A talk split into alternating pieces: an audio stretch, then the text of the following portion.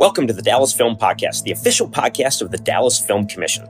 Throughout this podcast series, we'll take you behind the scenes, peeling back the curtain on the magic of filmmaking. We'll explore the creative process, delve into the art of storytelling, and celebrate the talented individuals who bring these visions to life. Roll sound, Sound speed, roll camera, camera speed. and action.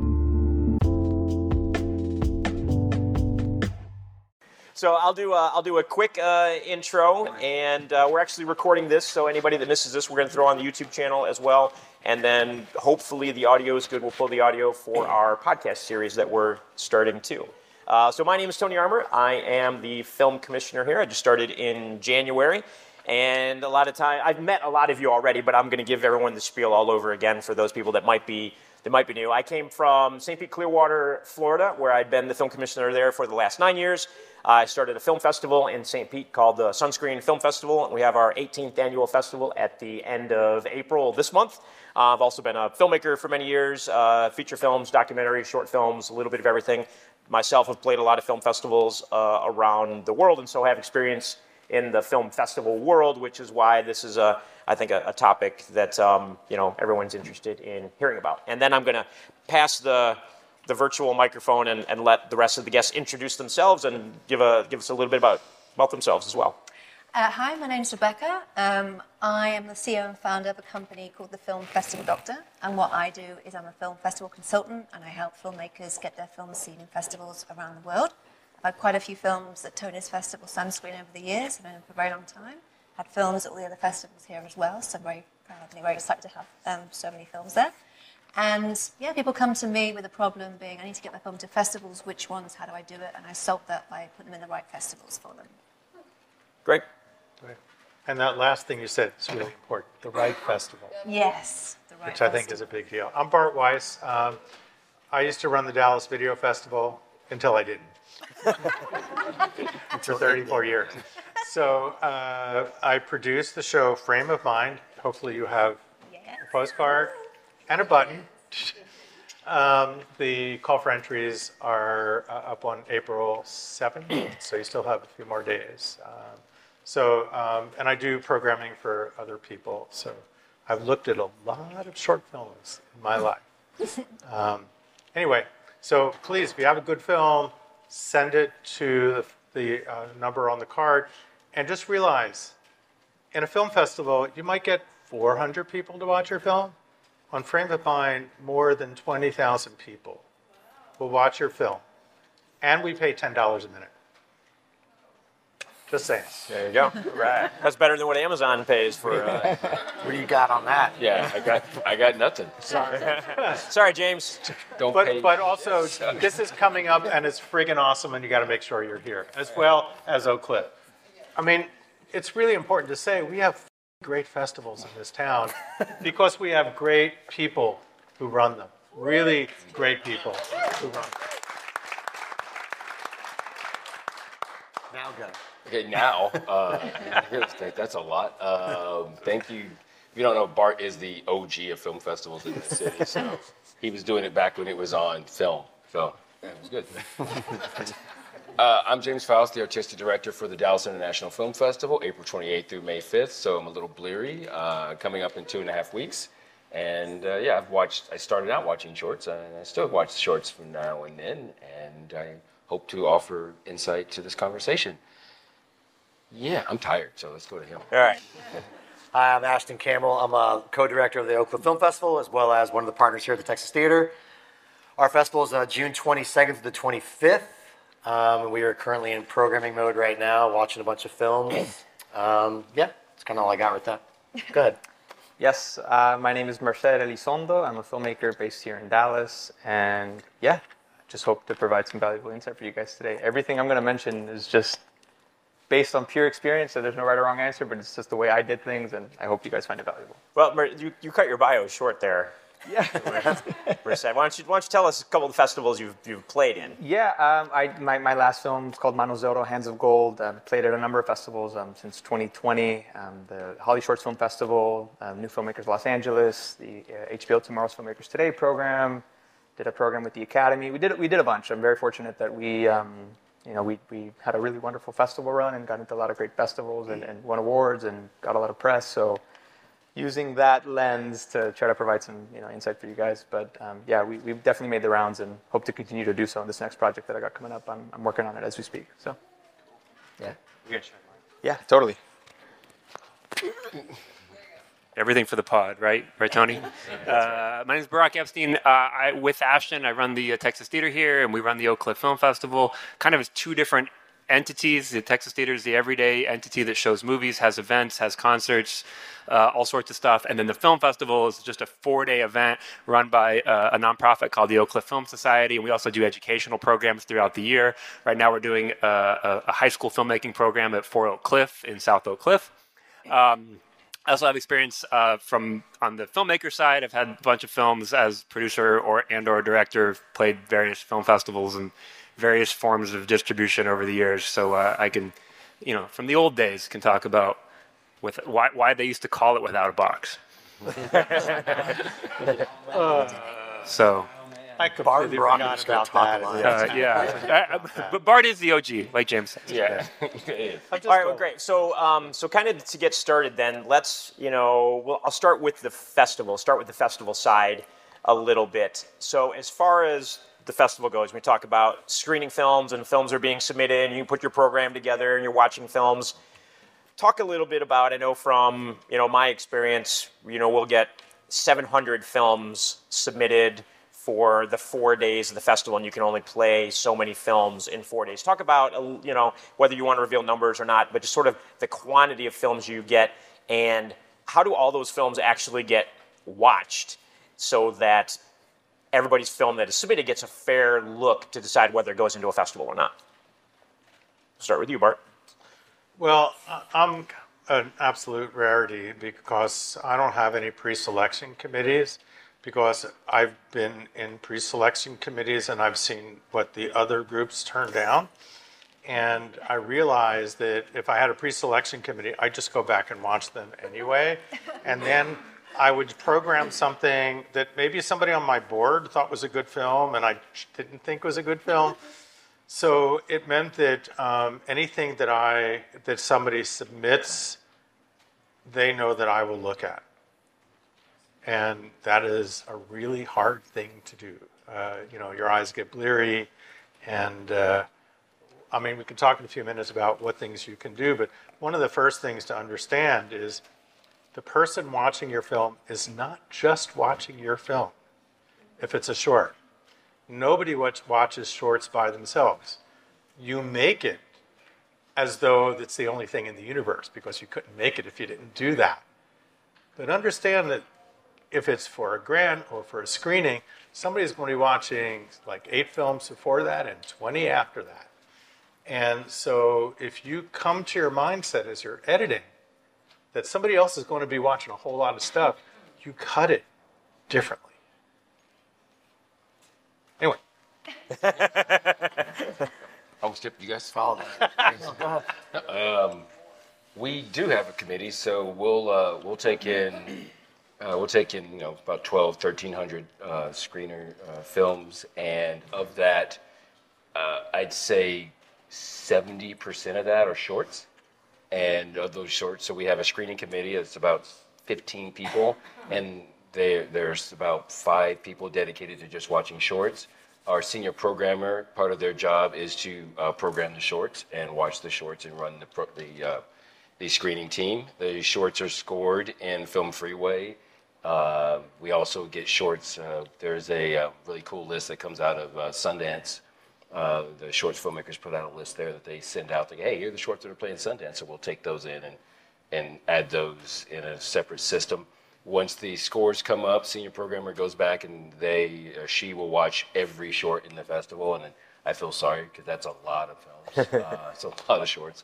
I'm watching most of the features, and I'll probably get to now. Back in the day, I'd watch all the shorts as well, but now probably watching 30 shorts a year, possibly tops. And from that day, then the senior programmer goes in with the other couple other people in the shorts and the screeners, and they kind of talk things through, and they and they things they take the scores up, and then we actually look at you know we look at where the films come from, how many shorts we're doing, are we doing a murder? Are we doing a horror block? Are we doing a comedy block? Are we doing these things? So what's fitting in these spots? Is there a Texas thing? Put these off to the side. And so all those decisions are made through the shorts team. And once that gets done, I'll go through and say, okay, who's going to send me a nasty email? So let me look through here so I can get prepared. And or oh, cool, that person's oh, cool, that's cool. So and then then we uh, program the shorts, and it was a uh, it was arduous this year because I think we had a lot of shorts this year, and it was a lot. And something that was happening that I thought was very uh, that was fascinating that uh, we were. I'm getting into this a little later. We were losing shorts because there are about three film festivals after us that require a shorts premiere. Mm-hmm.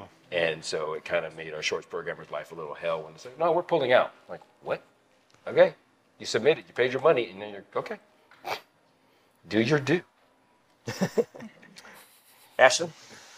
Um, so how many pro? I mean, we get we get a similar amount of, of submissions, you know, in that what I was in that thinking, same same universe of, of shorts, and and just like James says, um, a good chunk of the submissions are, are shorts, um, and and we obviously we, you know we have a team that watches everything, uh, and we have a similar structure where. Um, uh, there's a there's a pre-team and then there's a screener team and then we do during the season we do all these calls and we all the shorts programmers talk about shorts for a period of time and then all the features programmers talk about features for a period of time uh, and that's how we kind of power through uh, all the stuff. And we also dig into other festivals, uh, you know, Sundance, South by Southwest, you know, uh, TIFF, all these other film festivals that happen throughout the year, and and kind of look for uh, for features and, and shorts. And oftentimes we'll get. Um, suggestions and Merced might be like hey my buddy made a film it's really good you should look at it um, and and that actually is pretty helpful actually because if it's a blind submission blind submissions do make it through the system but it actually it actually is pretty helpful if you get a referral from someone so and so who knows someone so says watch this film because they heard it was good that actually goes a long way uh, and do you yeah, that's talk about actually that happened like this year. This is my first year on the programming side of things. I always kind of dealt with the, the more the events and just kind of everything leading up to it. We kind of have a nice dichotomy how we break it down. But like Brock was saying, you know, we have a team. We don't have a massive team, but um, it's enough. And we just, you know, we, we kind of go through the films that way. But you know, and then tell us like I'm doing documentaries this year for OCFF. I'm kind of focusing on that side of things. So I'm getting told, you know, hey, this is something that Ashton, you should watch this. Or you know, we've got a couple programmers that have been there for a while. One's back in the day was in our he's in our audience somewhere. The Parker's here Parker, there he is. Hey there's Parker yeah, it's Parker May. Everybody, everybody should give it up for Parker May. Yeah But um, you know, like I just watched something the other day that I thought was could be a good fit. But there's a, a guy who's been programming along with us for a while that I thought, hey, you should put your set of eyes on this because you might know what kind of fit this is for us. And it's not just like I like this; it's going in there. It's definitely you know we have these calls and sometimes they're long and kind of you know they can be you know draining, but because we're all just kind of going back and forth. But everybody's kind of throwing their two cents in, and, and I think that's better than just like one person saying, okay, I like this, and then you don't ever need to see this because you know I didn't think it was good enough. And I got a referral for a movie um, that I thought from a friend who was at another film festival, and he was like, "You should program this movie." She told me that she submitted it to the film festival, and he's like, "It's right up there. It's right. It's an OCFF type film." So I watched it, and it's kind of there, but like I we it would have gotten flagged differently had I not gone through and then made two other people watch it. Yeah. You know, and that's like the to, to Brock's point with the referral thing. I think that's huge. Getting Yeah. people to say So that. I guess uh, maybe I'll rewind a little bit and kind of ask the audience a question here. How many people are familiar with or know what Film Freeway is? okay, yeah. Okay. How many people don't know what Film Freeway is? Okay. All right. So Film Freeway is basically the global film submission platform that all filmmakers use to submit their films to film festivals and film festivals use to accept films. So there are some other um, festival platforms that are European based and some different smaller ones, but Film Freeway is generally the global standard. And it didn't used to be. Many years ago, there was a company called WithoutAbox.com that WithoutAbox was the only thing out there. Film Freeway came along and did it better. And then Amazon bought WithoutAbox, and Film Freeway still put them out of business, essentially. Um, there's a longer story there, but maybe it's a short documentary somebody can make. But the, but basically, if you're going to be submitting a short film to any film festival, you're going to put it on Film Freeway. It's free. You put your film on Film Freeway. You put your electronic press kit up there, and links and still photos and the film itself, and then you can literally search through, you know, 9,000 film festivals around the world to find the one that you want to submit to, and they're broken down by categories: top 100 reviewed festivals. You can search by month. I only want festivals to take place in June, or by geographic location, Europe or North America, whatever. And so there are a lot of options out there. And so sometimes it's really hard for people to even decide where do I even start you know, when it comes to finding a festival to submit my film to. But that's that's the starting place as a filmmaker, where you put your information to get started, and then all of these festivals here, we use that platform to kind of look at everything. And so I'm going to ask the, you know, Rebecca. I say something about yeah, this? absolutely. So when you fill out the form, like, don't just like do it in two minutes, because this is what people are going to be reading to um, contextualize your film.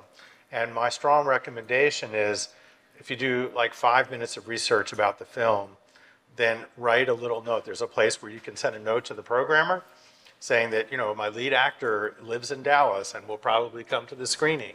Or I love your film because, your festival because you played something, something, something that is similar to my film. But if you can personalize it in some way, not all people read that, but it's your chance to like connect to the person who's actually just about to watch your film and give them a context and give yourself a slight leg up. So, and don't be snarky. It, it does 100% make a difference to, to personalize like that with those letters. And so I wanted to ask Rebecca and Merced then, as uh, filmmakers and film festival doctor that are working, you know, with festivals out there. You know, Merced, what is your process when you are submitting to festivals? How do you decide what festivals you want to? Are you using Film Freeway? I guess is the question. Yeah, well. for sure. I mean, there's there like you mentioned, there are a lot of other festival, or yeah, festivals that just aren't on Film Freeway, like Venice, Berlin, Cannes. I mean, those Yeah. higher tier ones. South by Southwest, I don't even think they're on Film Freeway either, right? So you know, you kind of have to go look for their applications. But um, I break it down in a number of ways. Um, for me, first and foremost, it's uh, it's fit, right? Because I, I make very specific, like dramatic movies. Um, I I didn't go to film school, so I self self taught myself everything that I know as a filmmaker and all the knowledge that, I've, I've accumulated just been either by experience or through YouTube or reading like a shit ton of books. Um, all that to say, though, uh, what I do typically, like let's say, I mean, just off the cuff, a festival like Sundance, um, a festival like South by, Oak Cliff Film Festival, I'll look at you know the last three four years of what they programmed. I will google the pdf of their program of 2019 2020 2021 and i'll look to see if they program films similar to what i what i'm going to be submitting. And then i'll mention that in the cover letter. So i'll go hey in 2019 you programmed a black and white film in spanish. My film's a black and white film in spanish. Um, i think we'd be a good fit for your texas latino program right? So it's about like getting in where you can um, so that to me, right off the bat, I, I, I would look at Sundance, South by, Austin, all those festivals, just because you know, if you're a filmmaker here in the audience, like you know that those festival submissions are very expensive, especially if you're late, extra late deadline. Um, so that's number one. Number two, um, I try to go for the festivals nowadays that um, will be career altering, and what I mean by that is like, like, I guess let me contextualize what I just said. I've made three shorts in my career. I've been doing this since 2017. Um, my first two didn't do much in the way of advancing my career. I was applying to a lot of the local regional festivals that ultimately really don't do much for your career. Um, you'll screen at like a Hilton lobby and you'll get a laurel and you can slap it on your poster and that's it, right? Uh, but you want more out of a festival. You want a community like the Dallas Video Fest, Oak Cliff Film Festival, Dallas International. You know, these are festivals that are filmmaker friendly and filmmaker forward um, to help enhance your experience as a filmmaker and give you the tools and the knowledge to like either connect with people or to get access to the industry. And that's absolutely what I look for. So um, yeah, I break it down in three tiers. It's like that lower level tier of, of the regional festivals that don't really, you know, I guess do much for you other than like giving you a laurel. You could slap like a hundred of them on your poster or on your trailer, and like I guess that's cool, but you know we want more, right? So it's the middle tier, higher tier festivals that I, I really tend to look for. So middle tier festivals being like LALIF, uh, Los Angeles Latino International Film Festival, New Filmmakers Los Angeles. These are very filmmaker friendly festivals that provide workshops, master classes, access to industry folks. You'll often get their emails. I've met I mean, my producers or my next project, um, agents, managers, all through just festivals alone. I mean, if you get into the one really good festival, it'll change your life. Um, and all it takes is getting it into one really good one, and then from there you'll you'll start to snowball and get into the next one, and the next one, and the next one. Um, my higher tier ones, a third one, third tier where I you know consider the highest ones. Uh, your are your Sundances, your you know Berlin, Venice, Cannes, Telluride, TIFF. These are your Academy qualifiers, the ones that if you get in, I mean they're you know that you can't help but like get your life changed. So um, I'm very fortunate that we my last project got into some of those and we did quite well. But you know, it, it, it's just a matter of fit and making sure that you're you, you feel and you truly believe that that sixty dollars submission is going to be get, give you a chance to get into that festival. So and in some cases, a lot more than sixty dollars. Oh my God! For yeah. for certain festivals, it can be expensive. Yeah, so it Yeah. starts there for me: research and um, quality. Yeah. And Rebecca, um, you manage obviously over your career, have managed hundreds of films that you've gotten into festivals. Sort of, what is your strategy? How do you approach getting the films into festivals? So the golden rule before you do any submissions and start using Film Freeway is to have a very streamlined and focused festival strategy. And you have to kind of also know your film and know your festivals. So a lot of people do come to me and say, right, I want to get the film on the circuit. I want to do the Oscar, BAFTA, BIFA qualified festivals. I want to get you know down that road, down that road. But then sometimes the film is not going to be for those kind of festivals. So I have to say it's not going to be for them. We have to go a different route. And then sometimes that can get people quite upset. But also, it's actually been the truth because I'm pretty ruthless and I'm pretty honest with all my clients that I work with. And I will not just take the money and just you know run with it. I'm very blunt because I have to, and that's my job is to be honest with them.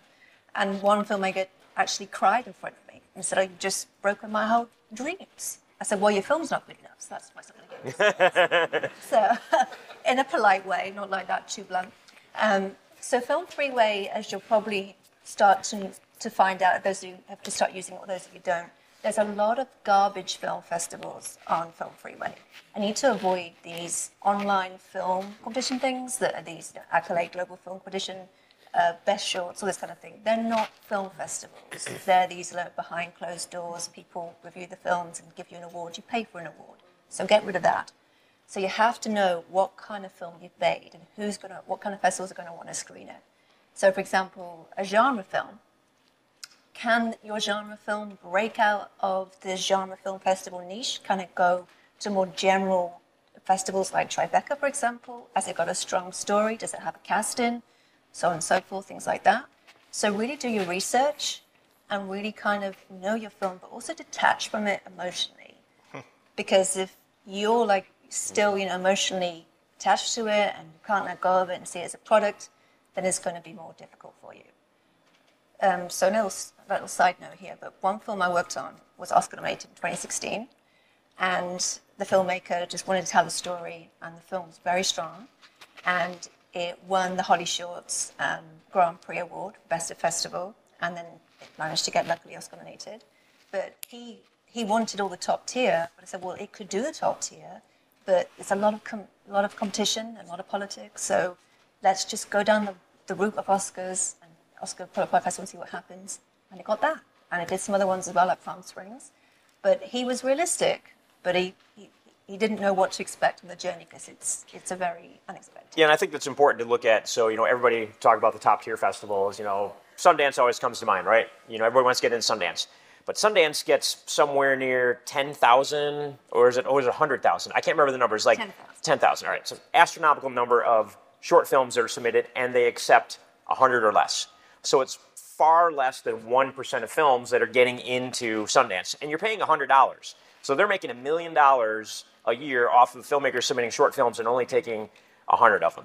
And so you just have to kind of look at what is the competition, you know, and like she said, really take an honest, honest look at your film and deciding, do I want to just throw $100 in the garbage can, or you know, is this something that, and everyone thinks their film's the best film that's ever been made, but you got to talk to friends or family or somebody who will be honest with you if you know on whether it's whether it's really whether it's really good or not. And so you know, as far as as far as festivals go, there are a lot of things that determine whether a film and a bug wants to fly my face, whether a film uh, gets into festivals or not. And so, you know, you talked about is it a fit? Everyone talks about is it a fit for your for your festival? And so I know what we do at Sunscreen, and I'll ask you guys kind of what you do as well. You know, internally on the back end in Film Freeway, you can go in there and you can, you know, everything's in categories. Okay, it's a short film, it's a feature film, it's an animation, whatever. But then you can create all your own internal flags for a film. And so, you know, we'll create all these internal flags that'll say, you know, uh, LGBT, uh, person of color, horror, uh, drama, comedy, you know, breaking down not just the genres of the films, but also themes that are in the films as well, because the goal is to program a diverse slate of films with diverse filmmakers and diverse storytelling at the same time. And so, you know, we'll actively go through and sort just by those flags and see what the films are and see what they've been rated. And you know, you're looking at length. Can you talk a little bit more in depth on your your your process when a film comes in, when you're really examining it on deciding, you know, is this moving on to that considered stage potentially going into the festival? And start with you again, Bart. Yeah, well, I do all of those Yeah. categories, and it's uh, it's a to a to make sure we program a wide group of things, but also in shorts. Like there are some people who just say short block 17 and have a bunch of shorts. I always try to program thematically. So if I'm, um, you know, thematically are putting those flags in a color or notating them, um, I know that if I have three or four films and I got like 40 minutes, I'm looking for like, you know, a 15 minute version of film that will fit that, um, that last slot. So those sort of things are really important. And in general, as I'm looking at these, there are generally like three kind of major categories, and there's a lot of between there. There's some that it's like there's no way I'm playing this, right? There's some that are like uh, there's no way I am not playing this, and then there's a whole variety in between. And the truth of the matter is, I will go back and rewatch something that I really didn't like, and you know, it's like there was something in the back of my mind, and do I need to see that again? And I will, I will kind of adjust as I'm going through these um, to figure uh, to, to figure it out. But particularly with shorts, you're always trying to fit, to find a fit. And in case we don't get to this later, let me say this: the shorter your film, the better your chance of getting it. just, just absolutely. if you think of, I have an hour slot, and your film is 45 minutes, I have to really, really, really, really, really love that because then I've got to find, uh, I have less chances of things to fit thematically. And in general, short is always better on a short film. Absolutely. There's no question. And one more thing quickly, you know, get start your film strong. I'm just here for the ride. Start your film strong. Don't have a pan over, a, you know, some photos on the counter, and then by the end of that, you're like, oh my god, I never wanted to see this again. Um, but realize people are watching a lot of films, and if you grab my attention in the first 30 seconds, you have my attention. So Bart, you're not a fan of a long opening title sequence on a short I film? was just gonna say the, the minute long Title sequence uh, on a After short. Effects title sequence for- on a 10 minute Not film. only that, but end credits. Okay, we're all sitting in a theater. We're watching a whole bunch of shorts. You have a three-minute film with a minute and a half of credits. Stop that. Yeah. Like, make one version of that that you show to all the people who are in it, and never show that again. Can I add to that? Is that right? If I can just Yeah, add to that? please. So I totally agree with everything that Bart is saying, but one thing I will advise is to not get attached to the magical 15 minutes. Your film needs to be the length it needs to be. So I had a short that was half an hour, and then he made a 15 minute version. I said, Why did you do that? Because the whole emotion when the film was gone, it doesn't make any sense. He went, Because that's the length of festivals, not this film. So you're right, is that some films do not need to be 15 minutes, need to be shorter or longer. But you're right, get to the action quickly. Yes. No like four minutes of credits or like the long table sequence. Just like get to the action. It- It's really helpful with the short.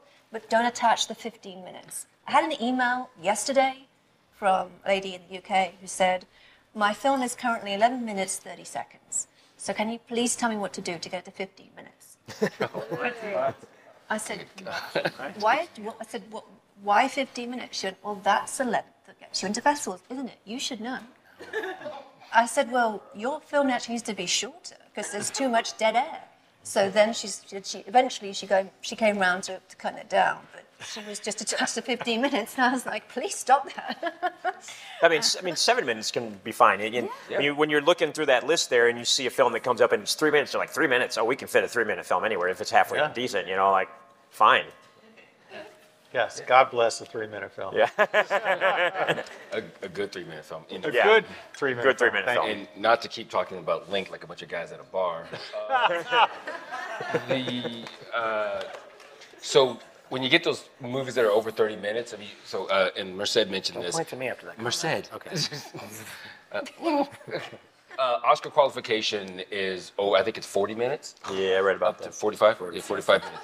So some people are looking at that. And even the Oscar qualifying festivals don't often show 45 minute films. It just, it's just, it's hard to do that in a block and be, you know, respectful of, other, of your time as an audience and filmmaker time because you want to get as many great films as possible. Um, shorter is better because any show, I'd say anything under seven minutes or seven to eight minutes, you have a good chance of being put in front of a film, like a feature film as well. True, So true you Up your chances of being in a festival, like, oh, I could put that in front of here because it matches this. So I Right. love that part.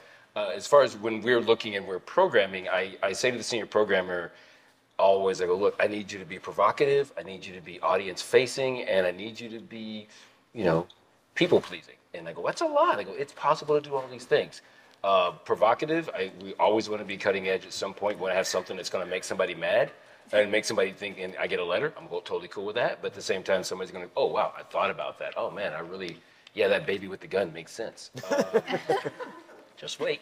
Uh, Just wait. as- this audience facing. Uh, so there's a gentleman's agreement amongst all the sort of uh, film festivals in this town that we try not to crisscross films as much as possible. So when I say audience facing, I mean I'm probably at Diff not going to show something that played Video Fest or that played Oak Cliff. Now we've had crossover before.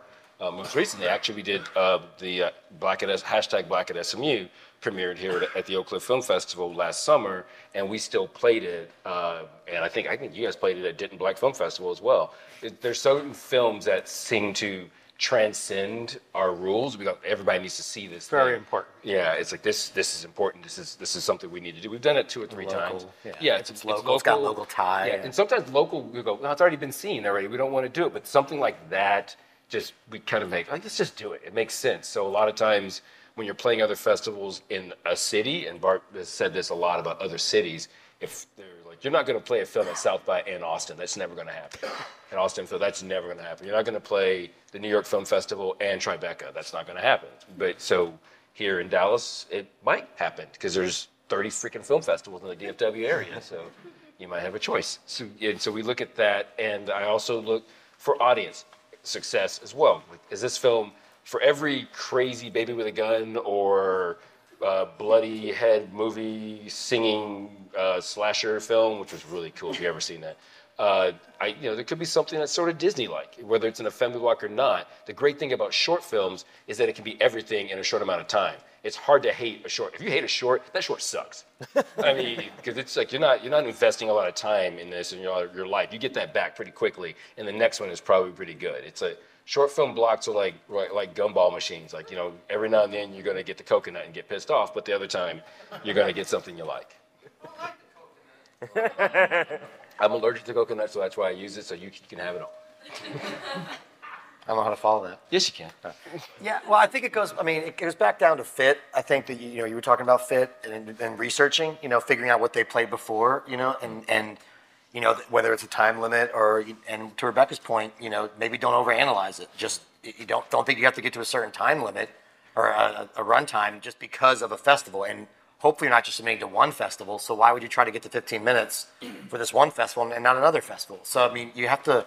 I think just it kind of it's kind of don't overanalyze it, make it simple, but do the research and just figure out who you're playing and or where you're playing and the, the blocks. You know, if they have a really good, strong, you know, we have a Texas Student Shorts block. So, you know, if you're a Texas student filmmaker, you, you know, and you do something that's going to catch you know catch our eye pretty quickly, we're probably going to try to program it.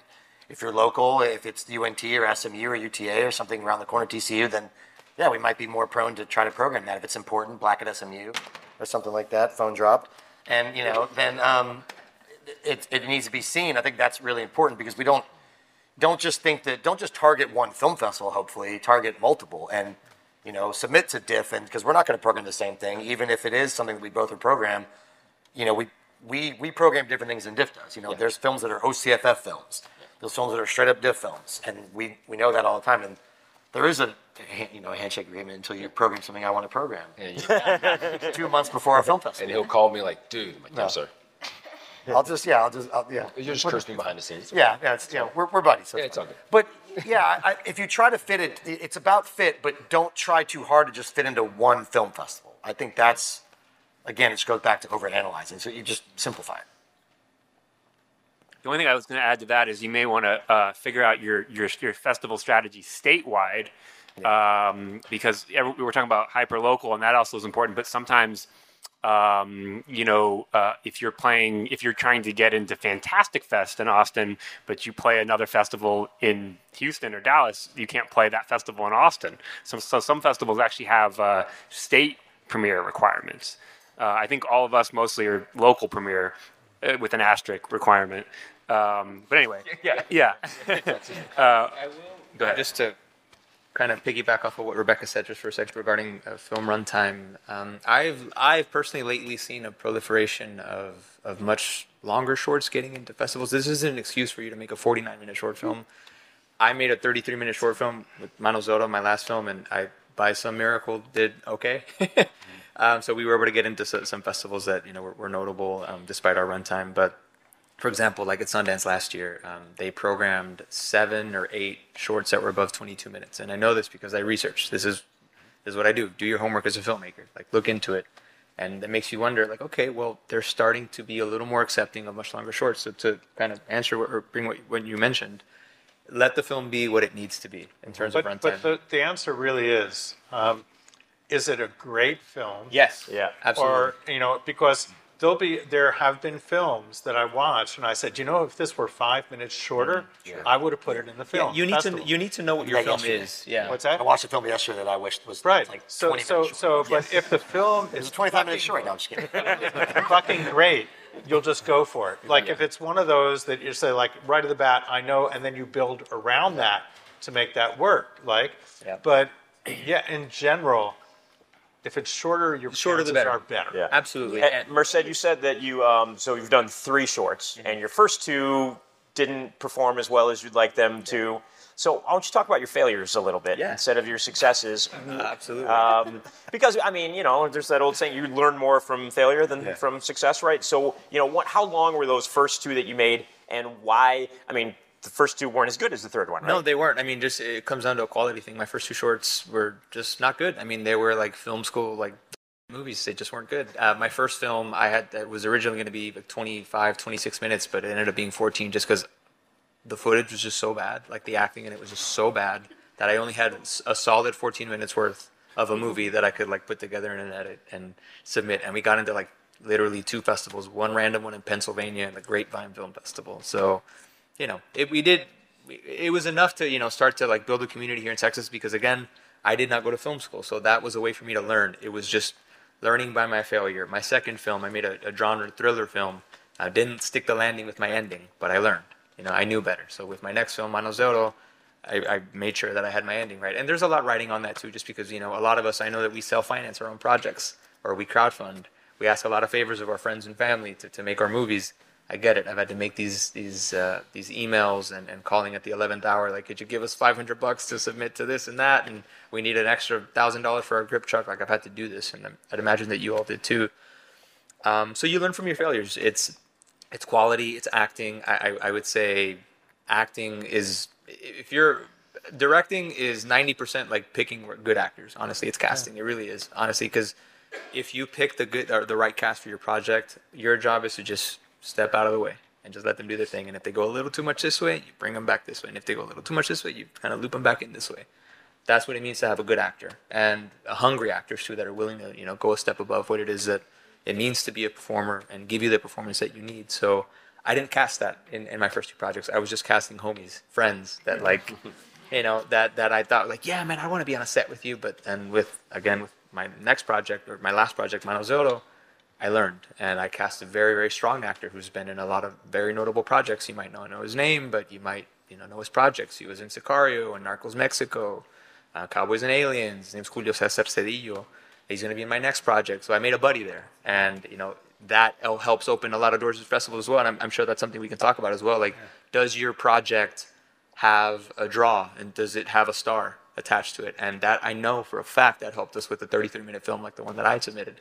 We had a, an actor that if we played locally or in Austin, my actor could drive there and we could present, and sometimes they'll do retrospectives of Sicario because he was in Sicario, you know. So um, that's a huge draw as well. It's it's few and far between that things like that happen, but I, I know that there lately has been a, a big push for much larger actors like Oscar Isaac and Riz Ahmed appearing in shorts, and they end up winning Oscars. So, you know, there, there's something to that.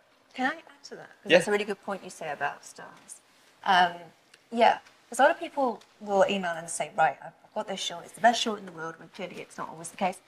And sometimes these shorts have celebrities in. And I think what I've learned over the past, like probably 15 years since I've been doing this, is if you have a short with no stars in, it has to be really strong to like, you know, do really on the circuit. Or it can be an okay short with a celebrity in. So here's some good examples. So I worked on a short starring Sadie Frost, who is huge in the UK. When I used to live in the UK, she's married to Jude Law. And there was a film that I worked on, and to be honest, she was not great. And the film was okay. It was shot in 35 mil. It had some plot holes in the uh, story, but she was in it, and it did loads of festivals in the UK, and it also got distribution on iTunes. I have a film right now which is currently finishing post production that stars Tony Todd, who was in Candyman. And there's already some festivals that want it because he's, he's playing Marvin Gaye. So he obviously got paid for that quite a lot of money. It's a big budget, sure. But the film itself doesn't break any boundaries with the biopic, or the biopic, whatever it's called in the UK and USA. Um, and it's good, but it's not outstanding. But he's very good. But a lot of festivals want that already. So that does make a difference. I don't mean like go and make a bad film and hire somebody, you know? But it's just that can be reprogrammed. Well, and so But, you know, Yeah. yeah. So let, us talk for a second about uh, good films that don't get into your film festival. So every year, you know, you have films that are really good, but for some reason it just doesn't fit. You have another film that's, for some reason, it's the exact same story, and, and it does happen. You think your film is super original, but there are same stories, similar films that come in all the time, especially documentaries. Like documentaries about the same subjects, like constantly coming in. Or, you know, I've had uh, multiple films in festivals. I had a short documentary I made years ago. It played 25 festivals around the world, won a bunch of best of festival awards, and then didn't get into another 25 film festivals at all. Um, and so, as a filmmaker, you don't have to think that because you get rejected by a film festival that your film is bad. It doesn't mean your film is. It might mean your film's bad, but uh, in general, it doesn't mean your film is bad because your film did not get into a festival. Because good films do get rejected. So we'll start down at the other end this way, and we'll come we'll come back back this way. Brock, can you talk a little bit about reasons why good films do not get into your festival? I mean, if we hear about the good film early enough and it hasn't played and we want to play it, we pretty much are going to play it. So I would say the only scenario where that happens is um, if it's 100% not a not a good fit. Like it's just like it just doesn't fit fit any sort of vibe that we're going for. Maybe a little bit too mainstream. May, might be it. Might be it. Or B, it just came to us too late. Uh, I would say those are probably the only times we would not play a really good film. Otherwise, we're looking for good films. Uh, what do you? But guys- everyone has different opinions on Yeah. what is a good film, right? Like a good film for Oak Cliff may not be a good film for Sunscreen, or yeah, for sure. Yeah. Yeah. Yeah, for sure. Yeah. Dallas, what do you think? Yeah, I'd, I'd say that usually it is about how many times it's played. If it's a really good film, it's, you know, I, for us, it's, oh, where's it been? Um, and do we have something like it, to your point earlier? If there's something, if we have three films that are about, you know, elephant riders of the Congo or whatever, and you're just looking at that going, well, shit, film A has played Sundance, blah blah blah. Film B has played this. Well, this is just as good as those, and it's only played, you know, maybe one other festival or hadn't played at all. So we'll lean towards that. We'll lean towards. What if you already submit accepted the one that has played around? and then, then you're like, screwed. Then that one's screwed because we already have this, and we can't go back to them, and there's no way to go. Uh, uh, it's a follow-up. How early do you, as a just as a filmmaker, asking programmers, how early do you guys start to program? Like, are are you starting to program and select your films while those deadlines are still rolling, or do you Oh, wait yeah. until Oh, like yeah. the Oh, yeah. Yeah, it's Right. rolling. So as soon as The sooner- the as soon as you you start start, the better. opening, like I, I'd, lo- I've, I've like a ritual for me for feature films, especially. As soon as opening happens, I'm wa- I'm watching the first film that's submitted, like Okay. that, whether it's a short, feature, doc, whatever it is. I'm watching the first film that's submitted on day one. So that's then- important. And Yeah. our team, and, and the team, our team grows. I'll be real honest with you. Our full team probably doesn't start watching um, all the films until probably I'd say maybe three weeks to a month after the deadline because I'm actually digging in, and then after that they're they're heightened. They're okay. You're watching all these things, and they have their assignments, and they get. Um, our screeners, the, uh, for screening, you get a you, get a, you screen this many films, you get a pass to the festival. They're screening for passes and T-shirts usually. Um, I don't know if everybody knows, but you know, Sundance, um, our our original senior programmer Sarah Harris, who's now moved on, she used to be she went from us back to AFI, and now she's at Warner Brothers and running their uh, uh, their documentary awards t- uh, department. She used to get paid by Sundance to watch shorts. And I'm thinking that's the best gig in the world. Then I started, then I realizing like, how many shorts How you have to watch. Yeah, and you and you have to watch those forms. And I'm out, and I'll, I'll speak to her. She was getting fifteen dollars a short, and so it made sense to like. So at that point, you're going, well, shit, I'm gonna watch 500 shorts, but I'm gonna have to write 700 pages about shorts. How much are you getting paid per hour? Yeah, Not very That's where 15 minutes comes in. Yeah. A dollar, you get a dollar a minute. yeah. So and, we- and you know, programming, watching a lot of docs is really depressing.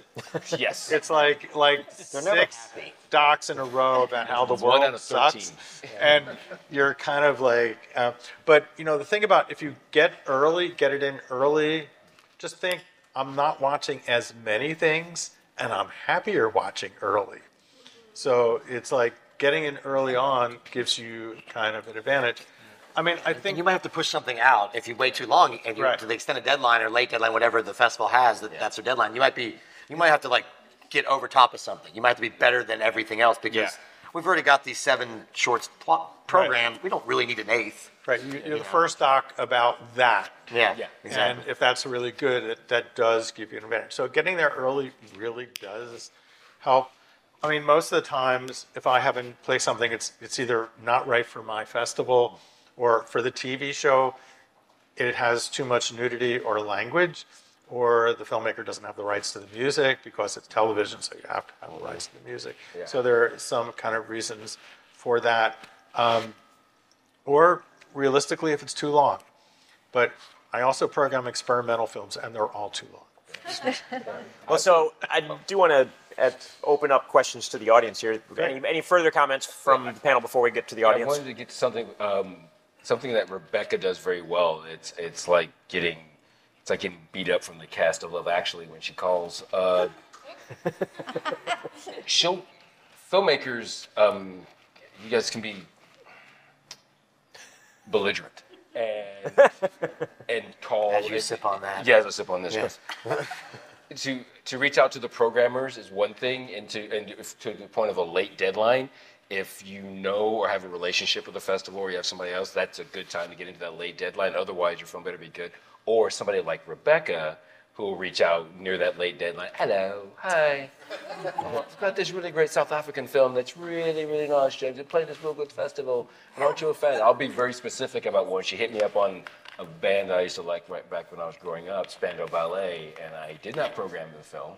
Um, but she did a real good job pitching the shit out of that thing. Um, and it was really late in the game. I'm like, oh yeah, but I, but I, but I watched it. So uh, having a relationship with a programmer or a programming team or something like that will help you as you get later in the deadline. Um, and to Bart's point earlier, that same thing going on in that note. I'm reading all those notes and director's statements because I'm just that that gives context for me. That get like, oh wow, of the maker. that's that's pretty cool. And the form note where you accidentally put, "Hey, Dallas International Florida Film Festival, really, I love that your programming is so good." Like, yeah, you need to go back and fix that. Proofread.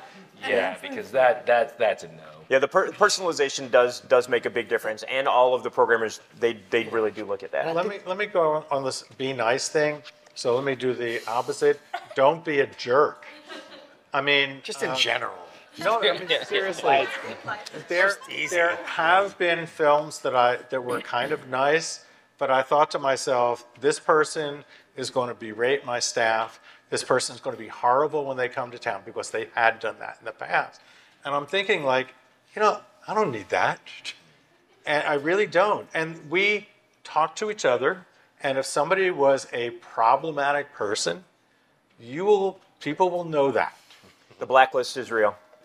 well, it's being, being an alumni is important, and Yeah. I mean, we, we use the term OCLF alumni all the time Yeah. because if somebody has done a film and they were a great guest, and then they do another film, I mean, we're not even really watching it. Sometimes it's like we want to get your new film, we want to get it like Yeah. you know, we, we, we hope it's going to be good. Yeah. But you know, you you came, you did a great job. Your film was great. There great is that Q&A. moment Yeah. where you put it in, and you hit play, and I said, I hope this is good. Yes. Because I don't want to say I hate your new film to somebody. Yeah, or you have a friend I that's like, I really want to submit to your festival. Like, please don't do that. We'll get, well, hey, let's uh, let's open up open up to the audience here. We got a question. Go right in the front row. Okay, so the next film festival is Dallas. Dallas International. you April, April, April 28th.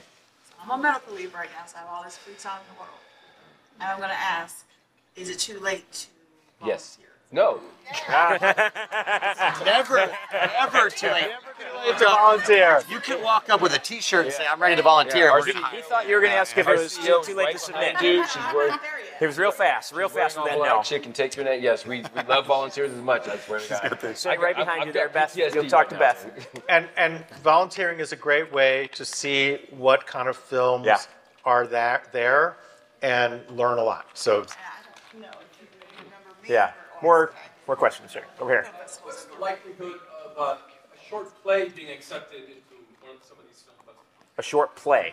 Right, a filming, a film of a A short. film of a short play. So it's taking place on stage and you filmed that and then you submit it I to just produced a series of short plays in the East Coast, and anyway, they're, they're all less than 15 minutes. Oh, it's ma- a magical 15 minutes. I, I think I'll, I'll speak on from maybe from the sunscreen side of things. Typically, when we're looking at a short film, we want to see cinematography and editing, and you know, not just the performance and the acting right there. But it, so it depends if it's just one camera set up pointed at the stage, or if it's actually like in there filming it and then creating it as a. It wasn't shot inside the play, there wasn't enough time. We did Yeah. six plays in 12 hours. So there, there were three or four cameras of pro shooters and pro sound and everything. But there wasn't enough budget for setting live. It was, just, it was a bunch of short plays. But I imagine short plays are kind of like short stories with a steps open, you know, you know, just poetry in literature, right? I think it's hard to say without seeing it. I don't know. Yeah. well, if you You have a star. Yeah. or if you have a star, or if the writing is like really critical and you know, like important for our time, a metaphor for the Trump years. No, but I'm saying like the Funny stuff. Okay. But hold on, Bart. Isn't there probably there's a lot of genre film festivals? There's Yeah. probably a genre for your thing already. Yeah. Find find the right fit, like we're There talking are about. here. literary film festivals where that would be appropriate, and that's where Search and Film Freeway could be your friend. Comedy We, we, we, had, we hosted a film festival here, which was just movies about paddling the river. Like there's a there's a film festival for everything, you know. There is. So there's probably a film festival for what you did. You could do one. Uh, more questions. Right here. Uh, I was wondering if each of y'all could describe like the style or the vibe of each film festival that you guys are looking for in the films that are being submitted. Like, what is it that you know? What are the kind of like requirements or what you guys are looking for? Sure, because you say the fit. You know, we were talking about fit for the We festival. should all describe each other. What uh, what is uh, yeah, that would be fun. right? I, who's going to go? I think sunscreen should go first, actually. Oh, No, then, then Yeah. sunscreen. All right. uh, well, I think you know, kind of to Bart's point a little bit earlier. Fit is you know you'd have different categories of short blocks. Same thing. We don't label it short block one, two, three, four, five. Comedy block, horror block. Uh, there's overcoming adversity block. There's uh, you know um, you know romance block. So as far as sunscreen goes, I don't know if I would say there's one sort of it has to be a dark, depressing story where everybody's sad at the end, kind of thing, or it has to be like a, a super upbeat, you know, modern commercial, you know, kind of story. It sounds bad to say, but it's like we just like what's good. Is it good and it fits the horror block? Is it good and it fits the comedy block? Is it good and it fits the sci-fi block? You know, whatever's good for those, you know, blocks that we like to build out. Um, and it changes on a year-to-year basis because the types of films are different every single year. I think there's this sort of global consciousness sometimes that people submit the same types of stories on a on an annual basis, and, and it, it changes something that we programmed in 2007. Um, you know, may not play today because audiences have changed and audiences are different. They would view it and feel different about it. Can I ask a question to the actually to all of you? Do you get a lot of dramatic short films submitted? Like the most amount of shorts will be dramatic short film, kitchen sink dramas. Yes. It's a mix. Yeah. I think I'd, I'd, I'd say, yeah, I'd say dramatic to melodramatic. we probably got more docs for, um, especially when we did DocuFest. Yeah. Um, but uh, fit. Yeah. it's kind of fit. Although a lot of documentaries these days are fake documentaries. Yeah, the mockumentary. Yeah. Well, so I think, a lot of but fun. part of the, what he's saying, real quick to wrap up, is like you know, there's all these genre film festivals. Yeah. Yeah. I think all of us don't necessarily run a very specific genre. But maybe Bart and Asterisk was a genre, but all of us play a little bit of all the genres. Yeah. Yeah. And, and and if you have a genre in your festival, look maybe play those fests, or if not, just play the general fest that fit the kind of vibe you're going for. Yeah, there are more. There, there are specific films that wouldn't play Diff, but would play ours. Yeah. Yeah, but at the same time, there would be a film that we would play. like. It's a where they would have seven Oak Cliff style films. What is and you'll have What's one. an Oak Cliff style two. film? What to know? I don't know. Well, that's a good point. I want to. I got myself in trouble then. Uh, we, we might play one of. I, I mean, I don't know. I mean, Parker was on our jury last year, and he could probably talk about Boilerplate. Yeah, Parker. Uh, I, I always found, uh, I think Dick is excited in like the breaking the mold, right? Like the really, like, really big, impactful moments. Um, I'm gonna talk to the babies, right? But like Oak Cliff was like nitty gritty, right? Like at Oak Cliff, we really like the weird and the wild, and like, um, you know, regardless of that, again, like like everyone's saying, like do your research, like look at the films, the films that you're interested in, see where they play, because that's going to inform your decision as a filmmaker as to what stuff. And I would say too, even if you don't have a film in a festival, attend film festivals. Yes. because you'll see what other films are playing and you will also meet the filmmakers there at the festival. I've literally built my entire career off of just attending film festivals. Volunteer. Volunteer. yeah. Volun- that, that's the biggest thing you can And- possibly do. Like, if you're a volunteer, then. Go in ahead, going Mark. to a festival, because to, to piggyback what you were talking about, the, the most important thing in making a short film, narrative film, is to have good actors. I mean, you can blow everything other than like out of focus shots and bad sound, but if you have good acting, that'll save a mediocre script, right? Now, where are you going to meet some actors? There's a short film showcase, right? There's a short part of the festival. You see all the actors over there. You see somebody good. You go up and talk to them. You give them, get their info. Like everybody wants to be like in the new hot young filmmaker. They wanted to find those people. So that's how you one way to get actors outside of your comfort zone and people you don't know. Can I also speak to that just for a quick sec? Um, my last actor in, in my previous film, I, research, I reached out to him on Instagram. Instagram has proven to be like such a valuable tool for me in my career. I, I despise social media with like a burning passion. I can feel my brain being poisoned every single day, but like it's changed my life. It's changed my career. Uh, My DP for my next project, he's in New York. Connected with him and you know, flying him to Dallas to shoot my next movie use Instagram. You know, um, go to these festivals. Who's the the young actor who just won Best Actor uh, at the Austin Film Festival or South by or Diff or Oak Cliff? Find those people. Like who was in that project that won that award. You know, send them a message on Instagram. Hey, I saw your film at, at, at at Oak Cliff last year. I loved it. Here's my uh, script for my next project. Here's a log line. Would you be interested? Or vice versa. A lot of actors, they, you know, they, they reach out to me on Instagram as well. Have a presence if you're a filmmaker on social media. For as much as you might hate it, it really goes a long way. Several actors have contacted me, like, hey man, here's my headshot, here's my reel, just think of me, put me in anything. And three, four years will go by, and I'll think, wait, I know that guy. I put him, I'll put him in something, and I did. And one of my actors, a young high school kid, who's who's at LAMDA right now, studying acting in, in London. I mean, one of the like Juilliard and LAMDA, like the, the two biggest acting schools in the world. He reached out to me on Instagram. He was 17 years old, and now I'm going to put him in my movie. That's a connection that was made. Right, so use these tools to your advantage if you're a young filmmaker. Good. Slip into Right, it's some of this side room. Let's go over in the corner there.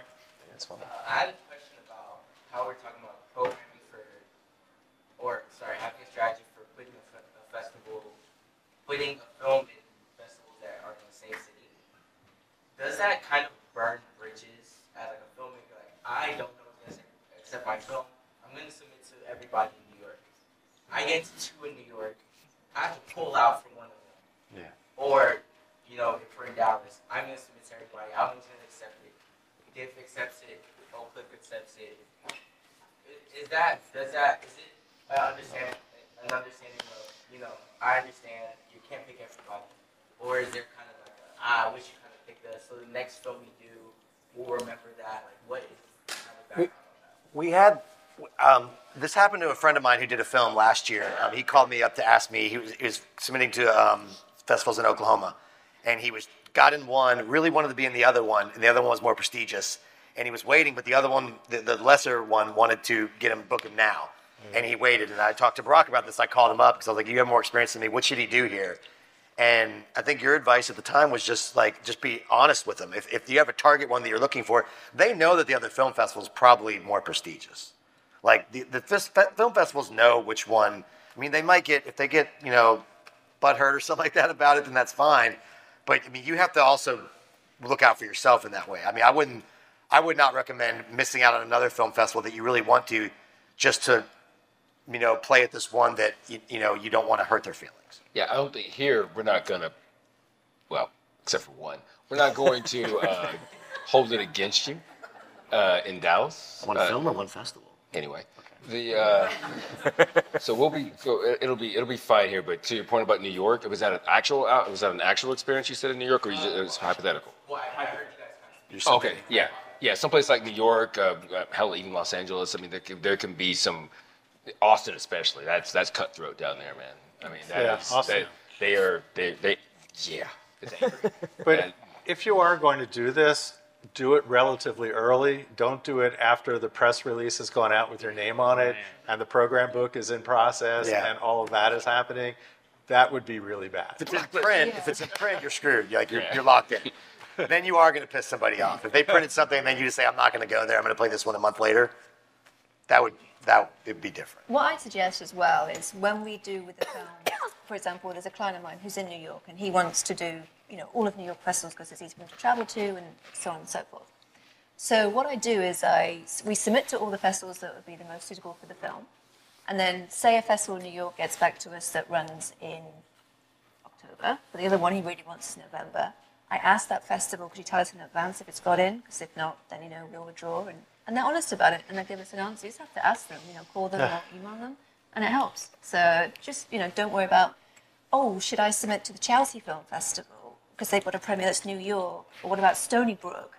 Uh, what about the New York Mental Health Festival? All that kind of stuff, you know. So do it, and then juggle it when, when the time comes. When, when you Some, sometimes a filmmaker, you know, they'll submit and they'll say because they moved, um, Tribeca moved from June to April now, right? no, vice versa. Vice versa. April to June. That's June. right. Moved the They're well, just before us now. Yeah, that's right. So it used to be, you know, because sunscreen's end of June, they would submit and say, you know, I've submitted to Tribeca. If we get into Tribeca, I can't play yours, so I'm waiting. And so if we don't make Tribeca, then we'll do sunscreen. And we're like, all right, that's fine, whatever. And you watch the film, you're like, yeah, there's no way you're getting into Tribeca. Uh, so you know, but you don't tell them that. You just wait for it to happen. But You just program it knowing that we're going to be fine. Yeah, we got this. Yeah, yeah, that's fine. Um, Now you're playing here. up top there. Uh, one thing I've heard is that shorts that are often trying to be features or could be features or have the potential to be features don't do well. So do you think there's any truth to that?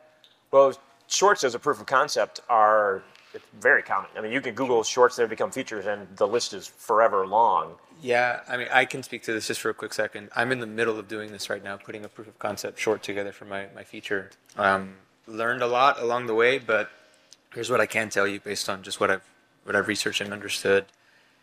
Short, I mean, just by default, like the, the template typically is start late and leave early, right? But that short film should live and breathe without the knowledge of the feature film coming in the future, right? Like if the feature film never got made, that short still needs to stand on its own two legs and exist as its own story, mm-hmm. as its own compelling film that doesn't hinge on, but you gotta wait till the feature comes out in like five years, you know? So yeah, don't don't try to cram a feature film story into a short. It just it. I've tried to do it. That's the key. Yeah. That, that is the key. Yeah, that do it. yeah, I mean, I, the the most successful shorts, the ones that get into these big festivals, the the ones that you know end up even getting Oscar qualified, qual- qualifying, and, and even get nominated.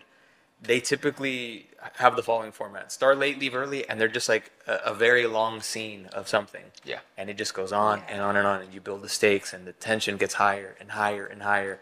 Versus like spanning a year, three years later, doing flashbacks. Like for shorts, that, that's not gonna cut the mustard, you know. Um, so just tell tell one story very well. It needs to be a standalone short that Yeah. has an ending. Yes. Because Yes. I actually had to turn down a short that was actually produced by Hulu, and it was a proof of concept. And it starts off like, "Oh, this is this is really interesting, and then it doesn't end. There's just this monster goes blah, and that's it. And then I was like, well, that's a bit shortchanged. And I said, well, the whole point of it is to like get people interested and then put the money in for the feature. But it, it doesn't work. But that's not for short, short. For that's not for film festivals. and something like that is it's a. That's pitch more of a pitch. It's a pitch. Yeah. to it. Yeah. Yeah. It's a trailer. Right. The Yeah. best, the best uh, feature, to, uh, best short to feature I've ever seen uh, was a winner at the Deep Ellum Film Festival, and it's Peluca, which turned into Napoleon Dynamite. It's eight minutes, and you watch that thing. It has only thing that's from the feature to from the short to the feature is pretty much Jon Heder. That's it. Everything else, Jon Heder and a He-Man toy. So everything else, and you watch that, you go, oh, I could totally see Napoleon Dynamite coming out of this. So to that point, yeah, you make the best short you can, and then don't worry about, oh, this is the you know the 12 minute intro to my feature. No. Great. What about back over here again? Like you guys are talking about volunteering for film festivals, and I think to get more specific for the filmmaker who wants to hone their craft, volunteer to not just be a part of the film festival runs, but to be on the submissions team, on, on the programming team, to look at these things, because you will see all the things you shouldn't do, and you will see things that work, and you'll be able to take that into your craft. Yeah, so that's that's a pretty good point. research. Yeah, it's research, yeah. Yeah. How do you um, how do you choose the the screening team for your festivals? Like, who's watching? That, that's a big question, filmmakers. Who's watching my film to help decide whether it goes into? Uh, I mean, it's it's a team. Usually, it's in generalities. It's it's people who it's film programmers, film people, who- film people who make films, people in the industry, curators. Um, you know, as opposed and people who are involved in film. Like we've sometimes we've been pitched, oh, so and so is an art curator. Well, I don't know if they should, maybe they should be on the art film, but maybe they shouldn't. You know, watch narrative film or something like that. So, uh, so that's usually how we pick our, our program team. Um, Sam, let me let me just say, uh, your point is really great.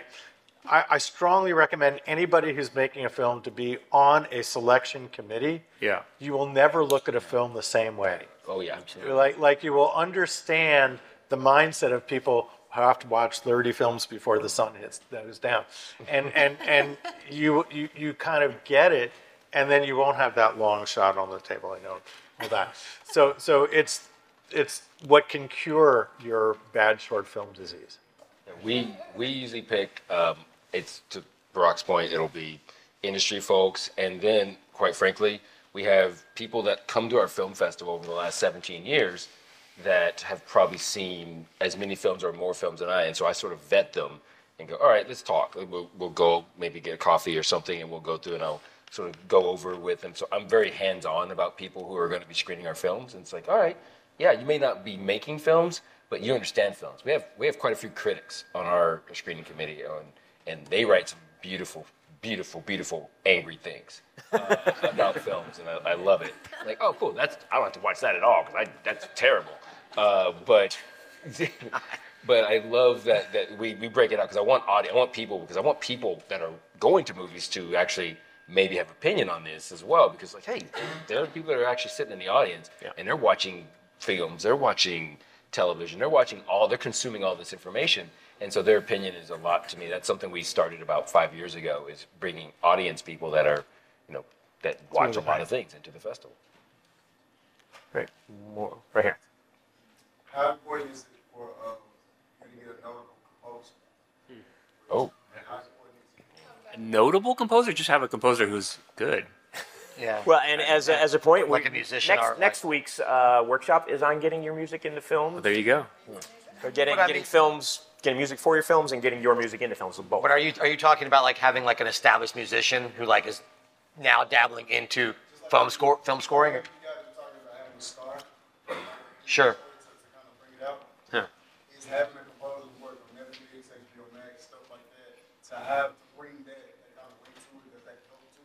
we're not going to know that immediately as long as it sounds good Yeah, if we put it in the notes. Put it in the notes like this is that, that might It's- that might get seen. Yeah, but- something to start looking out for. Like, okay, I'm going to pay attention to the score more yeah. because it just was. I mean, that's that's any above the line job. You just put the Yeah. credits of what they've worked on. That's helpful. Whatever's going to help promote your film, put it in there. You But- know, if it's a if it's an actor that's up and coming, if they're, you know, when you when you were making the film, maybe they weren't in something yet, but since then has blown up. I mean, yeah, you definitely want to. You know, maybe they weren't as established yet, and there was, you know, it was a year prior or whatever. I mean, we've we've we've programmed stuff like that before, where somebody along the way, like, oh, now they're in the show. It's probably the most not the most determinative factor, but you know, if you have somebody who's really good, like you, when you make a film, you survey your resources. What do I have that nobody else does? And if that's your ace, you got to run that. But one other thing about music, it's like you can never recover from bad music disease. like if I don't like the music you have in your opening sequence, there's zero chance I'm going to like your film because that shows me your taste. And your taste is part of what we're looking at as well as the craft. Um, so please choose wisely. Bart's all about opening sequence. Get that. That's right. It's just it's valid though. Well, you gotta gotta get you in there. You, you get me at the beginning, you got me. Good. Um, I have, I have been following the rule that you mentioned, the shorter the better. I even heard a saying that the best short film is just one scene. So One I- scene. One, like I say one scene story. A long scene, like a long scene. Yeah, that's something I heard. So all my short films are less than 10 minutes. And uh, from experience, it did help me to enter short film festivals. Like there are a few times they're the pre-screening of a feature, so that's feel that's my advantage. Uh, however, I did some research on Oscar qualifying film festivals. Uh, usually, I found the majority of the best short film, they are usually uh, 15 to 25 minutes. Uh, they're all like, I, I, don't, I, I- I didn't find one that is less than 10 minutes. So can everybody, can everybody hear what he was saying? He was saying that he's made a lot of 10 minute short films, but then he started looking at Academy qualifying films, and they're 15 to 25 minutes um, for, for, the, the, for the best short films. Right. I mean, just a flip side on that, because you know, with Texas Theater, we play those Academy Shorts programs, and they are they're all pretty long. So everything we're saying about watch, making short shorts, may, maybe you shouldn't listen to that. What's the different voting? What's the different voting But it's gotta be mechanism good. those two? Yeah. Let's go back and rewind and give new advice. The real question is, what do you want to make? Yeah. If, if the film that you want to make and your goal is to get an Academy Award winning short, then that is probably a better idea. But, you know, that would mean that on this other audience, you may have be more problematic for. Um, so understanding what your goal, and you should sort of think of that all the time. It's like, what am I trying to do with this short? What, what is it, what is success for this short going to mean to me? But now, if I'm I'm on the screenwriting stage, I actually can choose whether I want a 10, 20 short film.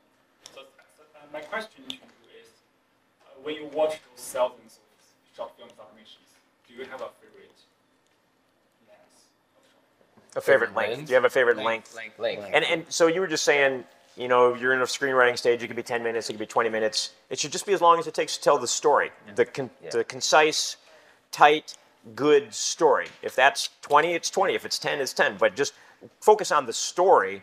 Don't focus on the length. Don't think about the length. Just focus on telling the best story that you can. Here's Yeah, don't overanalyze. Sorry, yeah, don't overanalyze. Like I was saying earlier, just yeah. It's that. I was just gonna say that. Here's what not to do is to say I have this story, re- then try to reverse engineer uh, into like a story into 15 minutes. Don't do that, right? This like let the story unfold. Let the, let it have a natural start and a natural end. And if it's too long, we'll trim.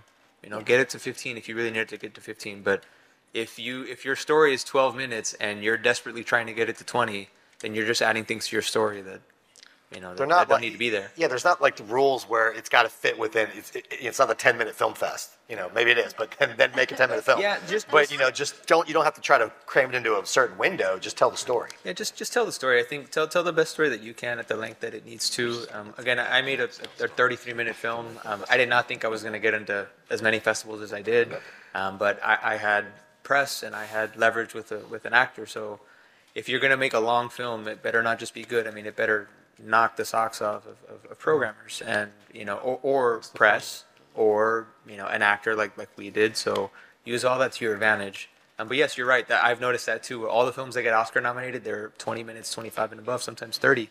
Um, but you shouldn't go into it like saying, "Well, I got to make it 30 because I need that Oscar." You know, right? So just be be mindful of that, but let it be what it needs to be. I need that Oscar. Yeah. Tell your- just tell your story. We're going to go over here, and then we'll go back over here.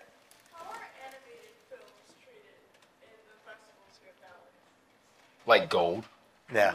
Animation is very hard. Anima- and a- animation is probably the one that is, um, I, I, for us, we have a, a three minute to 25 minute time frame.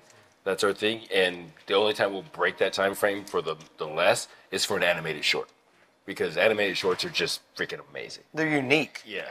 I mean, it's always a unique. If you got like 25 films and three of them are animated, that you're, it, it's you're, the way you look at the animated films is going to be. You're just looking at it with a different set of eyes because it's just it's unique. You get a lot less Yeah. animated submissions as Yeah. well because that, you know it can take a year to make a three-minute animated short. So there's a lot less of them that come in. So your competition is less as well because there aren't as many other short animated films that are being submitted. And generally, they're more fun to watch. Yes. Yeah. They are a lot of fun. Where's- Over here.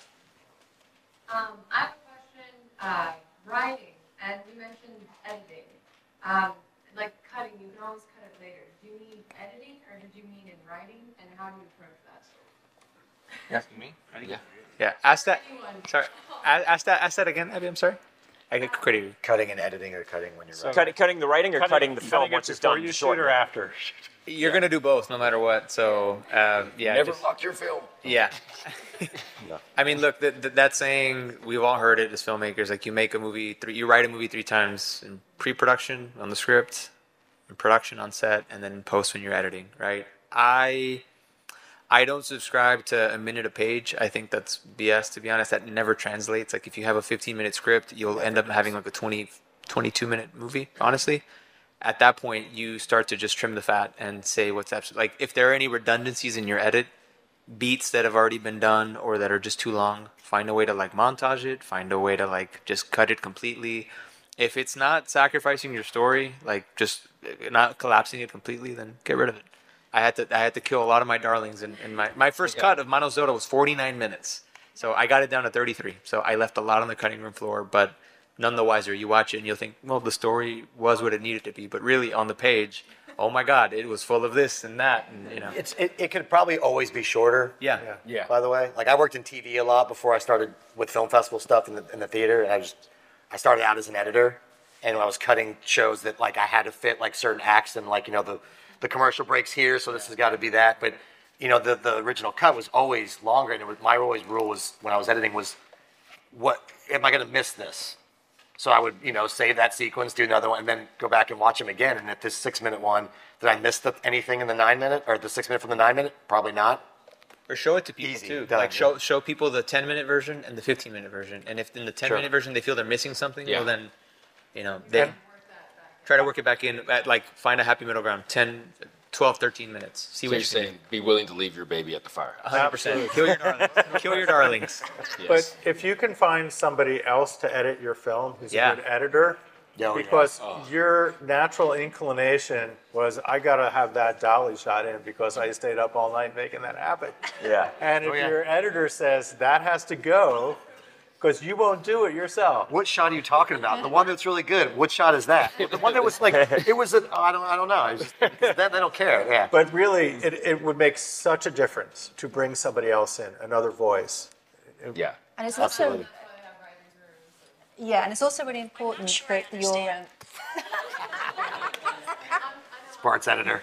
it's also really important that the script is as strong as it can be before you go into production because you can't change a bad script in post production. Yeah. So it's really important that you really, you know, really work on it before you start shooting because it really is important to do that because they all know when they see it if the script needs work. Mm-hmm. All right, so we're, we're pushing a little after 8 o'clock here. We'll do just a couple more. You guys good for a couple more questions before we wrap up? Yeah? All right. Um, I'm trying to hit all sides of the room here, so we'll go we'll go far corner, and then we'll work our way, we'll try and work our way across a couple, couple more.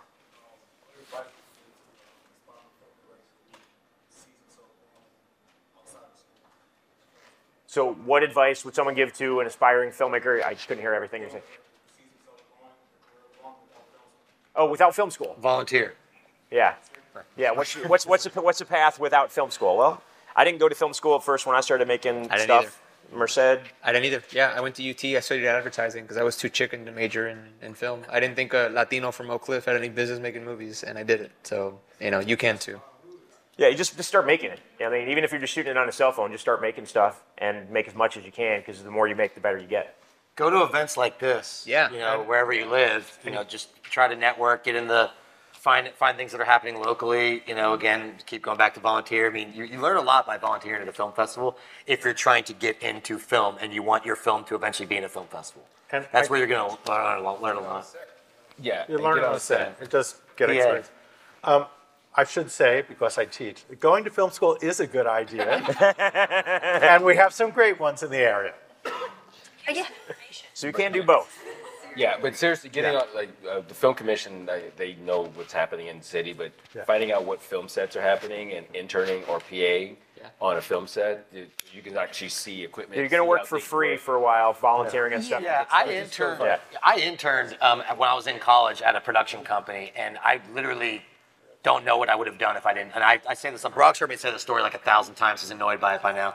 But um, every time we go to speak to any kind of career thing at North Texas, where we both went, if I didn't intern for free in like the early 2000s and drive from De- Denton to Dallas all the time to go to this production house, I literally have no idea where I would have ended up uh, in the industry. I knew what I wanted to do, but I had no idea how to get there. And I just told this company I would help them for free, and they took me in, hired me after college, and I worked there for like seven years before I went freelance. Like it was. I did the exact same thing. Yeah. I, I interned at a company in Austin called Revelator. I begged them. I said, just Yeah. don't pay me anything. I just want to be your production intern. That led to a development internship, and then that led me to work at AMS Pictures here in Dallas for uh, two years as a production coordinator. Nobody complains about free help. Like they will, they're not. You could be terrible at it. Yep. And if you're not a jerk, they're going to keep asking you to come back because you're just doing the job that we asked you to do. It doesn't matter if you didn't know it. If you tell them you don't know it, they're not going to get mad at you. I mean, Yeah. We're all humans. Like you Yeah. know, we, we have interns. I have interns. We had interns at the Texas Theater, and you know, I'm not going to get mad at a volunteer who just didn't know what they were doing during the film festival. I'll try to tell them what they should have done. But I mean, if you if you ask for help to, to help somebody for free, they're not going to say no.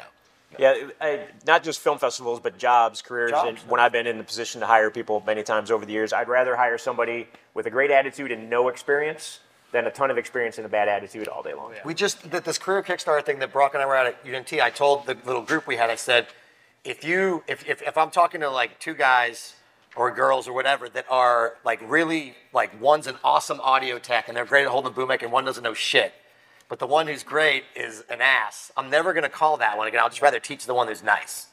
Like I'd rather teach them how to do it because they're just a good person. So it just goes back to just being not a jerk, Yes. you know? It's a lot of life. It's Yeah. not being a jerk. Yeah. So it's not just how to get your short film into film festivals. This is life lessons panel Yeah. today as well. Or Life- like life lessons from the on, film, like, uh, like what not to say, what not to do, show up on time, and all that stuff. Show up early. Yeah. Um, yes, um, I know, I know the whole thing about knowing your audience marketing, but I ask you for advice. Which one is better, a PG-13 film or a rated R film, or better yet, an NR-rated film? For submitting to, are- so are you something you're creating or? Teens you. No, like, rating, like, like, like submitting your work We're not the rated. No, we're not rated. Like, which one is more likely to be chosen, a rated R film or a PG-13 like film? Sure. Well, first, short films don't typically have ratings, but I guess you're giving it a comparative. If it did have a rating, it would be PG-13 or R. Because you have to know your audience, like Sure. what type of people are watching your films. You know? And again, I think that kind of goes back to sometimes depends on Fit. um, fit for the festival. We have a feature film at Sunscreen this year that's uh, shot in Ibiza, and it's a really great dramatic film. It's got nudity in it, and so we're going to play it, even though it has nudity. But you know, let everybody know, hey, there's nudity in this film before you know before you go in. So festivals will kind of maybe give a warning, hey, this short film block, you know, it's a horror block, and it's maybe it's pretty gory. Maybe you don't want your little kids coming in. So again, make the film that you want to make, and then see what the fit is for. Well, so this question actually brings me up a question I have for you guys. Like a lot of the films we play in film festivals, features and shorts, are not rated or anything. Yeah. Um, you know, should we be giving warnings about everything we're showing, or assuming that it's all rated PG or rated, you know, NC-17? I mean, it, from the Oak Cliff Film Festival's perspective, unless it's something very extreme, we don't really say we don't give any warning. I just know what to expect. Uh, we don't give every, we we we've given warnings on stuff that's pretty racy. We're giving a warning on the film probably this, maybe this year, right? if we play that one, yeah, if we for sure. that, yeah. Uh, I thought it was locked there. but uh, but I'm I, I'm actually curious from from James Yeah, and Bart's we, uh, perspective. we we we do. It's funny. We'll go through every film and we will put. Um, it's it's kind of funny. Uh, and my CEO is here, and she'll go, "What?" I go, "Yeah." There'll be a mature label on probably like seventy five percent of the things in the festival. It's just that way. We, we we have a family section sometimes that's for family films, but everything else. It's it's one of those things where you don't know who you might offend, so it's a CYA situation for Right. us sometimes. Like you know what, before I get that letter, I'm just going to go ahead and put this on there. It's not going to deter anybody from coming in, technically, because it's kind of small enough to the side. But it's there. Just oh yeah, well we told you there was going to be some beheading nudity going on in this. thing. Babies, guns. Well, it's usually it's usually an adult audience, right? You know, it's you don't have a lot of kids that usually attend film no, yeah, festivals, so They don't drink, so we don't. You know. Well, if you program it on like Sunday afternoon, like you and I were talking about this earlier, like you know, if you program it Sunday afternoon at two o'clock, you're probably not gonna Right. do the baby You're probably not going to see the sex. yeah, that's why you'll see a lot of festivals have like a late night section. You know, Yeah. this is the after hours That's in section. Texas, You know, the after hours section is going to be you know a little darker, a little more twisted, a little more whatever it might be. You know, R. Well, I currently work on a film which has a full frontal suicide, and there's certain festivals who just said our audience cannot take this, and there are some that oh this is great, you know, put it in the midnight shorts block, um, and some put a warning above before the film, sorry, saying if you're, you know, it contains very sensitive issues and it could be disturbing to some viewers if they have to leave. So Yeah. So if- do- if you're thinking of wanting to be in as many festivals as possible, I think having more of those issues might limit you Yeah. from some places. And like for my TV show, Frame of Mind, it's on public television. There's no way I could run that. I would have to like keep editing all that audio out. So, so, but just if you're trying to get as broad as possible, like I would not do that. But if you think the film that you want to make will play at late night programs and other festivals, and that's who you are, that you want that to fit that, by all means, that's what you should do. Yeah. And that film I just mentioned, we had several distribution deals for it, but we can't go ahead with them because YouTube do not allow that kind of content, the same with sexual content as well. So at the minute I'm trying to say to the director, can you please maybe edit around it?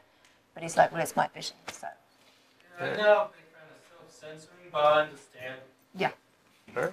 Good. All right, we'll do one, one more right here, and then we'll then we'll wrap it up. Uh, my question uh, specifically is um, having to do a little bit more copyright. So it's not like uh, using another intellectual property as like the baseline of your story, but using a story like uh, say the Sherlock Holmes series, like based on that kind of like say novels or that film specifically. Um, could the could stories like that make it into the uh, in film, film festivals and Oakland or um, Film Freeway? Um, and how would they fare against other? So if you made like a Sherlock Holmes short film, basically. Yeah, like any story, any story, like either novel based or um, like a story that's like, I guess you consider um, in the journalistic term evergreen, that timeless and can be told in any sort of way. How uh, can those films um, fare against others, or will they ever be accepted in those kind of festivals? I think that goes back. We're all like, uh. It goes back to I, one of those things. You still have to see it again, right? Like it's hard to say uh, theoretically this film will or won't. I, I, if you're asking, you know, will copyright law would it be allowed to be into a festival? I mean, festivals can kind of play whatever they want. Well, I think if- you're asking But- if it's something is public domain or not, or if it ha- has to be cleared, uh, in general, if you even if you're making a film that's not going to be distributed by Warner Brothers, when you submit it to us, you actually, you know, when you if we accept your film, you actually sign something that say you've cleared everything in your film. Right. Yeah. I'm not going to probably ask you for your clearances. Uh, but you know, if you've got a Weezer song in the opening title and your movie looks like it cost 500 bucks, I might be like, eh, I don't know if they cleared this. Um, uh, so, uh, so yeah, you should clear you should clear your movie, uh, music, and your story. Uh, if Sherlock Holmes is PD, maybe it is. I don't know. Yeah. Mu- Music, Uh, music is usually the big one more so than Yeah. there's a lot. There are so many short films I've seen based off of Edgar Allan Poe stories, and that happens all the time. People are. I would say for us though, I mean, if you're doing a specific, like if you're doing a Sherlock Holmes story, I mean, you're, I mean, it better start like you know, I don't know, a trans dog or something. I don't know. I just, I don't, I don't know if I'm going to play something that you could read about. OCFF film. Yeah, it's just, it's just Thoughts you got that one? I'll Yeah, I take got it. that one. Now, if you Yeah, did the, cross it off uh, the the list. Spanish Yeah, we'll take language black and white Sherlock Holmes version of it, yeah. you know, that's interesting. But that, that might, it, it's got to be something. But if you're doing a straight cis thing, I'm like going to go. Uh, If you do it as a parody, then that is legal. Yeah. Right? So there are ways to work around that. Also, you should learn about fair use and what is fair Yeah. use. Have you ever seen South Park? But They've just, got just realize this. Like, why give a festival a chance to say no to your film because they think it might not be copyrighted? You know, Yeah. might not be clear. Yeah, do that homework beforehand. I mean, I've had to clear several songs with Universal and Sony like beforehand with Manos de Oro, and it, it's it's a pain in the ass. So. I mean, there is such a thing. If we want to get in the weeds, this is a whole, whole, the whole thing about festival clearance for Yeah. music. Yeah. But we're- I don't, that's not the topic Yeah. of this conversation, but that is a thing. We will be talking about music next week. Yeah. Here at the Texas Theater at 6:30 p.m. But we just showed, side note, we just showed a film at the Texas Theater, it's a documentary locally made, and we showed a rough cut of it, very clearly noted a few years ago, and he took him four years to clear the music. Rough. And That's then, the key uh, and then we showed it again. I think I Uh, knew that. Yeah, well, we, yeah, it's it's, it's the, the Stevie Ray Vaughan movie, and which he was, which has the Stevie Ray, Vaughan, you know, it has all the people in it, so you assume they cleared the music, but it's that's complicated music to clear. Yes, very complicated. Uh, so anyway, that wasn't your question specifically, but copyright, yes, you should clear everything. Just don't, I mean, you don't want the film festival to do any work and like, we don't need to research if we could use it or not, if you should use it. Like, that's what you, you should do. Don't give us a reason not to take your film. yeah. Right. That's the key. Yeah. All right, well, let's give the uh, panelists a round of applause here.